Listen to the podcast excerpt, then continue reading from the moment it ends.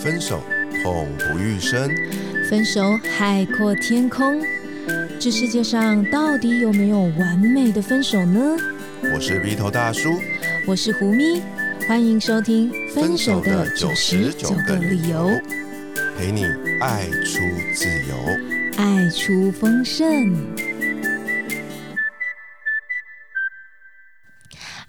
我是胡咪。嗨嗨，我是鼻头大叔。节目开始前提醒您，喜欢我们节目的话，记得按下订阅及打开通知，你就会收到节目上架的第一手通知哦。今天啊，非常荣幸哦，能够来跟大家分享我鼻头大叔跟胡咪老师首度一起挂名推荐的。一本新书，哇妈呀，那真的很荣幸哎！对啊，好开心，这是我们的这个节目的一个小小里程碑。对，因为没有大叔转型了，你知道，自从做了这个《分手九十九个理由》这个节目之后呢，啤酒大叔就开始有一些称号，例如说什么。暖男啊，暖大叔啊，这一类的这样子，还好不是，还还有不是软烂男，你是国语不知道怎么是暖，暖心的大叔。对，所以呢，我们今天大家一起呢，哈，就是共同我跟他一起推荐的这本书籍是叫做《你的心今天还安好吗》这样的一本书。哇，这个标题一看就快融化了。对，如果今天有一个人，他看着我。然后非常的有爱的问我说：“你今天还好吗？”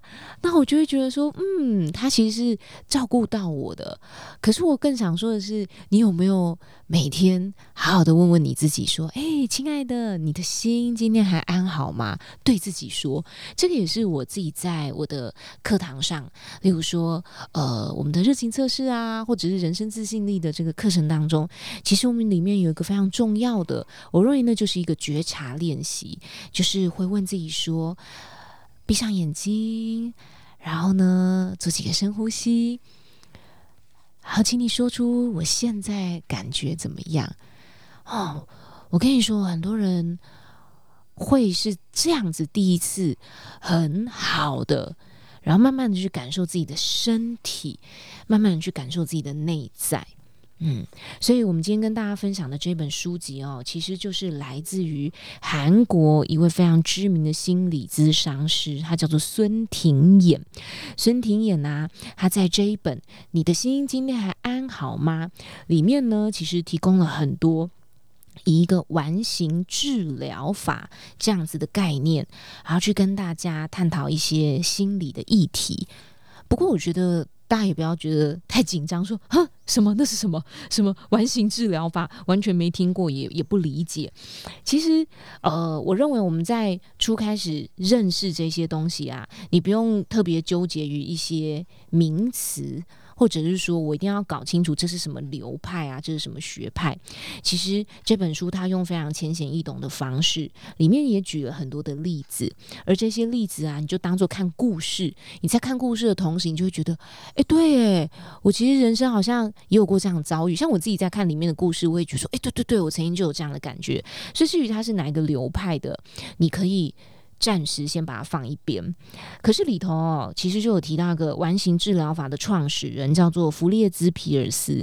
他说一句话叫做“理解本身就具有治疗的作用”，所以我觉得大家可以透过我们今天想跟大家分享里面其中的一些小部分，然后你在聆听的过程当中，甚至是你可以将这本书买来看，你会更理解自己。为什么遇到某些事情你有某些反应？为什么在关系里面你常常会有某一些制式的反应？你遇到 A、B、C，不管哪一个不同的对象，结果你老是会有一些固定的反应。如果你能够透过这个过程去理解，其实本身就已经有治疗的作用。这是那个完形治疗法创始人说的话：理解本身就具有治疗的作用。嗯这本书的副标题也很让我动容哦。他写说，每天练习对自己多宽容一点。嗯，所以我们在过程当中哦，就是日常生活常会遇到一些心理困境嘛。就是我认为有时候经常，比如说事情本身，事情本身就只是一个事件而已，可是它诱发出来我们内在心里面的那一些不舒服，它就会让你的内在震荡更大。所以，我们常会为了想要解决眼前的问题嘛，你就会去做一些改变啊，你会有一些行动啊。可是不知道为什么就卡住了，到底是什么卡住了我们？那我们这里面就有一个说法，叫做这个叫做接触干扰，就是它会干扰你，变成你心中的一些垃圾，使你可能没有办法有一个很好的应对或改变，甚至进而产生一些变化。所以是什么阻止我们变化？我们想要跟大家分享，它里面有提到六大要素哦。不过我们今天当然是没有办法跟大家说到六大要素全部，因为里面有非常丰富的一个故事跟例子。总之啊，这所谓的接触干扰，阻止我们变化的一个六大要素呢，有这六个哈名词，大家参考就可以了。因为我们待会会做一些简单的说明，一个叫做内射，一个叫做投射。一个是融合，那第四个叫回射，第五个叫折射，的第六个叫做自我意识。所以这六大要素啊，有时候你可能好几种全中，嗯，呃，它都会干扰你的一些心理变化。所以你可以从这个过程中去看，哎，我是中了哪几个，或者是说我哪一种要素就特别强，那你就可以。更好的针对那一个部分去做心理的清理，那清理了之后呢，其实你就可以对自己更宽容。就是回到刚刚我们说这本书的副标题叫做“每天练习对自己多宽容一些”。嗯，所以哎，比如说大叔，你对这六个里面哪一个最有感？内射、投射、融合。其实我都挺有感的，因为过去其实这些名称啊，我们应该也常常会听到，比如说吵架的时候就说。啊！你不要再投射我啊！你不要再折射我。其实常听这样的东西，其实你一知半解啊。我我倒是第一次透过一本书，非常清楚的帮我去做一个分类，甚至乎他还提出了一些哎我没想过的东西。哦，所以在这六点里面，我对两个特别有特别有感哦。第一个叫做，因为我们今天探讨的是两性的关系相处嘛，对不对？嗯嗯。那第一个我最有感的是融合。哦，融合。嗯，融合。我们都时常觉得说。啊，我们都在一起啦，我们就是一家人呐，我们是一个鼻孔出气啊，我们有一个共同的目标啊，所以好像不管做什么事情，我跟你都应该要站在同一条线上，包含了所有的想法啊、反应啊，好像都要一样诶。那殊不知，因为有这样的一个自己的幻想，就常常会产生很多的摩擦跟冲突。啊，所以我们先说一下哦，就是什么叫做融合的情况，就是当你在一段关系里面呐，特别哦是那种很密切的关系，这个密切的关系，例如说夫妻啊，然后例如说你们是很多年的情侣啊这种的，就是所谓的融合啊。也就是，其实你们彼此就如同那个名称一样，你们已经融合在一块了，绑在一块的。对对对，所以啊，当你们已经融合在一起的时候，所以那个可能是一种形影不离。那这两个关系很紧密的彼此，他没有办法，或者甚至不愿意去承认彼此的差异，那这个情况就叫做融合。可是你可能会。有点听不懂哦，你说什么叫做我们不愿意去承认彼此的差异上就叫做融合？其实就是你们已经生活的没有你们彼此的界限了。嗯，哦，对，例如说，呃，老公就会跟老婆一起出游啊，啊，然后呢，老婆就跟老公，哎，老公如果有工作上面有一些什么样子的出差啊，呃，应酬啊，然后就一定会要一起去这样。那老公会要求老婆要一起，或老婆也觉得老公就应该要一起，两个人就是你侬我侬黏在一块儿这样子。那你说，哎啊，这样不是很好吗？这样会有问题吗？可是有时候就会变成是你不自觉的在这样子的过程中正在束缚彼此，你把彼此绑住了，然后你会没有感觉。我跟你说，这刚好是六个里面哦，我们书里面有提到说，还蛮难觉察到的一点。什么叫做你们已经融合到，然后结果你们彼此没有觉察，这是一个问题。他告诉我们说，其实你可以进行一个呃小实验。什么小实验呢？你就可以看一下你到底有没有跟你这个对象处在融合之中哦。例如说，假设你本来跟你的另外一半，不管你们是夫妻好还是情侣，甚至嗯亲子关系都可以啦，你们约好周末要一起出去吃饭，可是结果你不舒服，你身体不舒服，你只好跟他说：“哎，亲爱的，很抱歉，我今天真的身体不舒服，我可能没有办法跟你去吃饭了。”结果呢，你的另外一半就露出一个很遗憾的表情，说：“啊，是哦。”这样，哎，你就突然觉得很罪恶。嗯，你就有种罪恶感，觉得哈，我让他失望了。他本来很期待一起去吃饭的。好，这是你面临的情况。可是你再去实验看看，如果一样的情况，你是跟，例如说客户啊，你是跟一般朋友啊，取消这样的聚会，诶，结果你没有罪恶，诶，嗯，你不会有罪恶感啊，你就会觉得说啊，我就真的不舒服啊。我现在跟你去吃饭，我可能状态很差，这样子。对，如果你有发现这件事情，你就要小心。也许你就是跟你的另外一半就已经处于这种融合的关系之中，因为你跟这个特定的对象有一种渐渐失去自己的个体性的这种倾向。嗯嗯，对你有吗？例如大叔，你有过这种经历吗？有啊，就是当我很爱很爱对方的时候啊，我时常会因为你也知道，就是一方面你不忍心拒绝，二方面你会觉得说我应该全力支持你、支援你。嗯，所以当你遇到一些很重要的决策吧，嗯哼，你心里面可能会觉得说，哎，安内安内走干后，还是说你有你的顾虑？可是你他会跟你说，你这么爱我，你要支持我。嗯，这你可能就软掉了，你就哦，好好，我支持你。然后等到后面啊，真的那件事不如预期的话，然后两个就开始争吵。啊，对，其实就是他所提到，因为有些人可能会不觉得说，那我跟你你侬我侬，这样到底是会怎样吗？这样不是代表我们俩感情很好吗？就你要注意，我们刚刚提到一个词叫做，然后你会有些失去你自己的个体性，然后甚至你会在这个过程中可能觉得。呃，我们就是应该要在一起。嗯，所以如果我没有在一起的时候，我还产生某一些比较负面的，例如说罪恶感这一类的情绪的时候，其实你慢慢会在这种融合的关系之中，你会感到愤怒，或是你会感觉挫折，你会感觉忧郁。嗯，呃，因为你就是设想，像我们刚刚说的啊，我另外一半露出很失望的表情，因为我不舒服，所以我现在没有办法跟他一起去吃饭，都是我不好。我怎么没有照顾好我自己的身体呢？都是我不好，都已经说好了，结果我怎么又让他失望？也许我应该要撑一下，跟他去吃饭啊，这样就不会难过啦。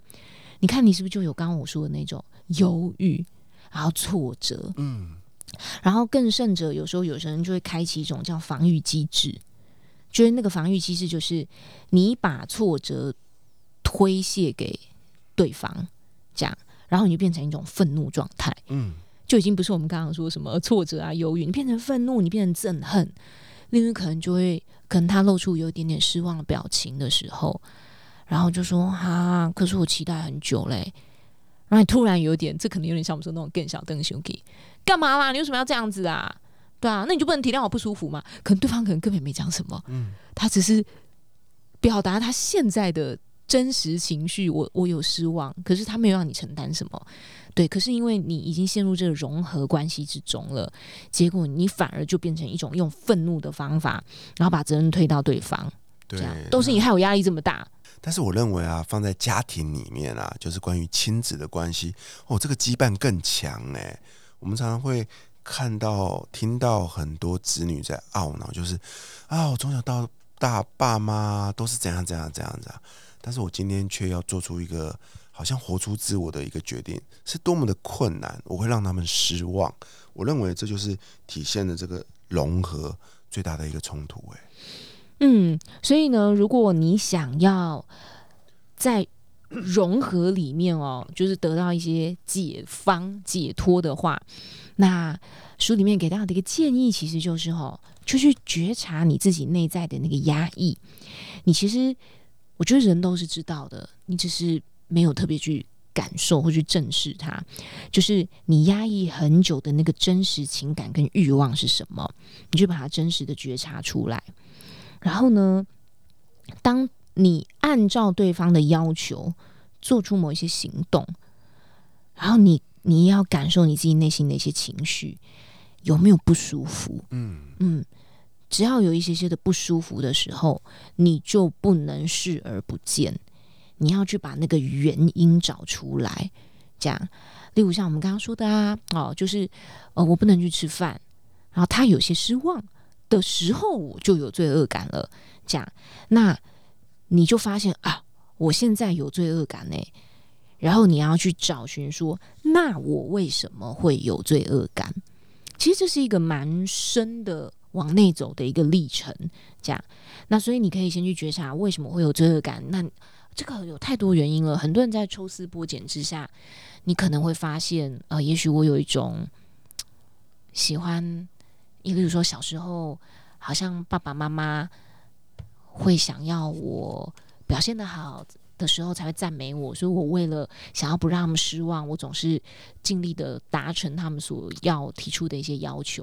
所以一旦我没有达成，好像爸爸妈妈就会不开心，我就有一种罪恶感，觉得我不是一个好好孩子。哎，你可能深入挖掘，会一直挖掘到你的孩提时候哦。然后这时候你就会发现说，哎，我现在已经长大了，其实我更应该尊重我自己现在的状态是什么。好，所以这是一个我们刚刚说的，去找到你造成这种心情的原因，然后再来就是你学会去尝试拒绝。嗯，哦，你可以有一些不安，你当然也会有一点罪恶感，但是请你坦然接受。对我就是不舒服，我也觉得有点抱歉，让你有点失望了。可是因为我现在身体真的就是不舒服，我我我必须要照顾我自己的身体，不然我跟你边吃还还边吐这样子。对，我们常听到类似的对话，就是在爱里面呢，你爱到后面你失去了自己，就是因为你完全被融合了，你已经没有自己的存在了。对，所以自己的需求哦。被满足，其实你才能够找到你自己人生。这个其实是呃，我们在热情测试里面蛮常看到的一个观察。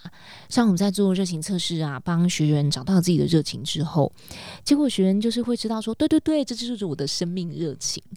可是我就是知道了，我却一直没有办法走向我的热情的那一条路。他被某些东西屏蔽掉了。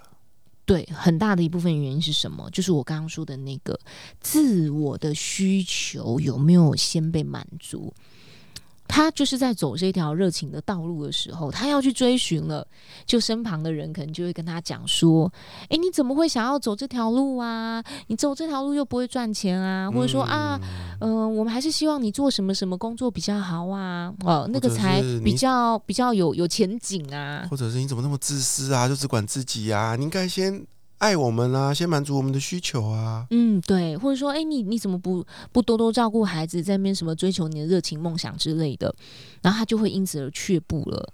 所以，我们刚刚提到那个叫做你自己的需求，如果不用被满足的话，其实你是很难活出热情，或是你就很难找到你自己生命当中的那个活水源头的活力。所以，这是为什么我想大叔特别的融合这个很有感的原因。嗯。对，那你还有哪一个你觉得超级有感触的吗？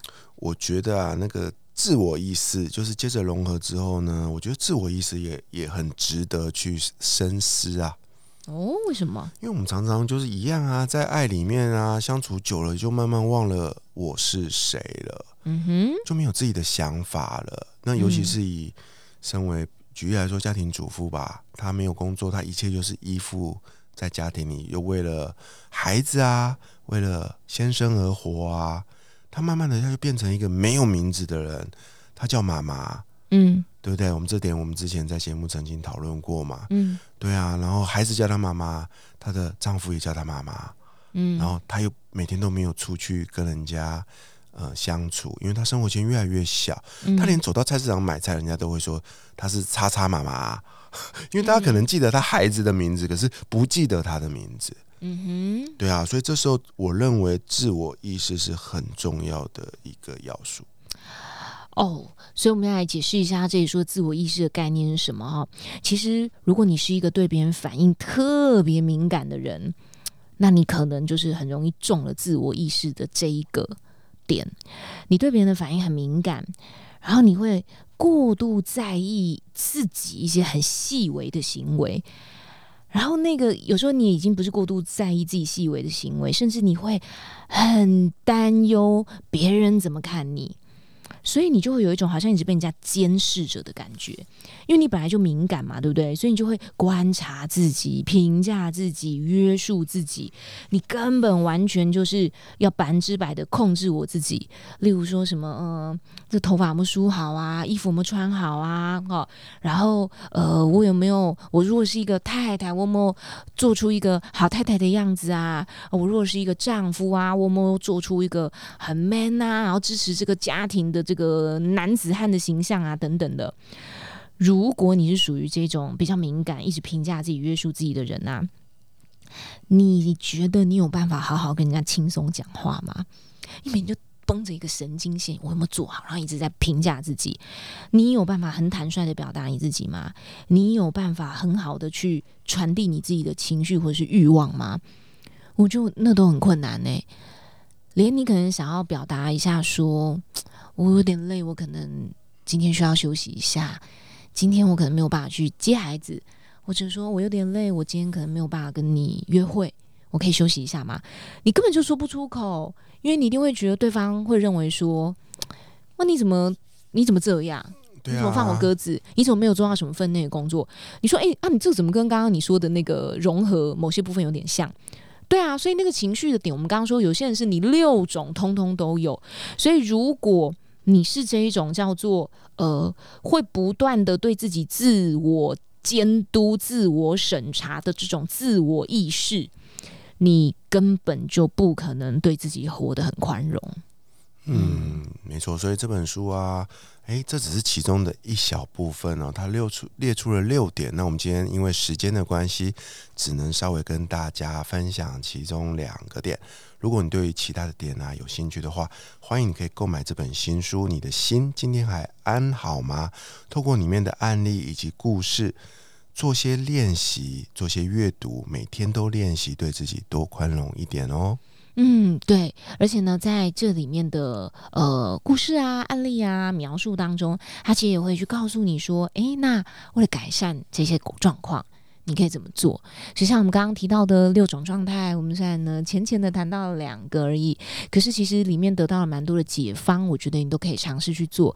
例如，假设你是刚刚我们说的那种自我意识评判很强的，你内心永远有个法官在审判自己的话，其实你就可以告诉自己说：“嗯，我现在已经做的够好了。”嗯，哎，就这样吧，全然接受现在的一个现状，然后你。学习去区分什么叫做可以改变的，什么叫做不可以改变的，然后去做出最合适的选择。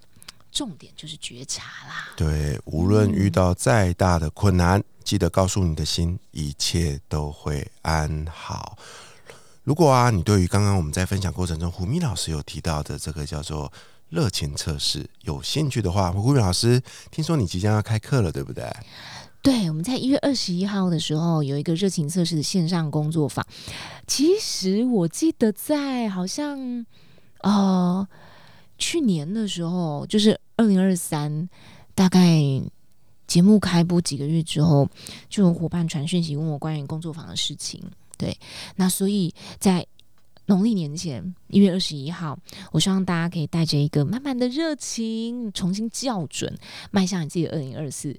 所以特地为所有的我们，不是只是在呃，例如说北部的朋友，因为我自己本身住北部嘛，在线上有一场从早上，然后呢，呃，十点钟开始。让大家睡饱一点，呵 呵然后一路到下午五点钟的一场热情测试线上工作坊。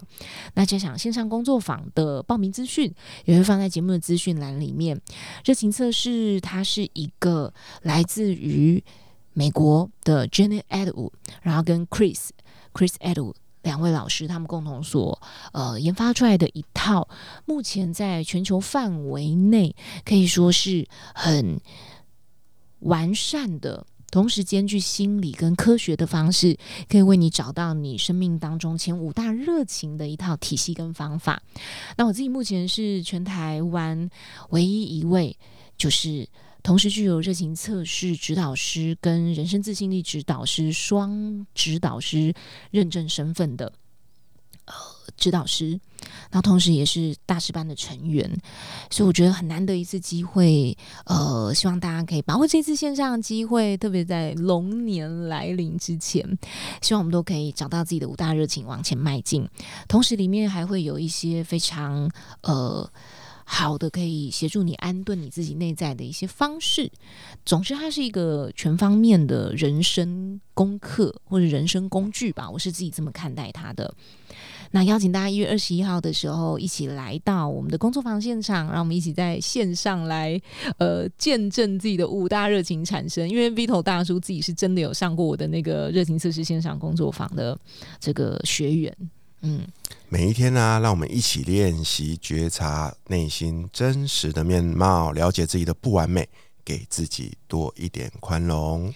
是的，新朋友，如果你听到这里喜欢我们今天分享的话，记得我们留下五星好评，让我们知道你喜欢这个主题。也欢迎追踪胡明老师跟 Vito 大叔的粉丝专业，跟我们近距离互动。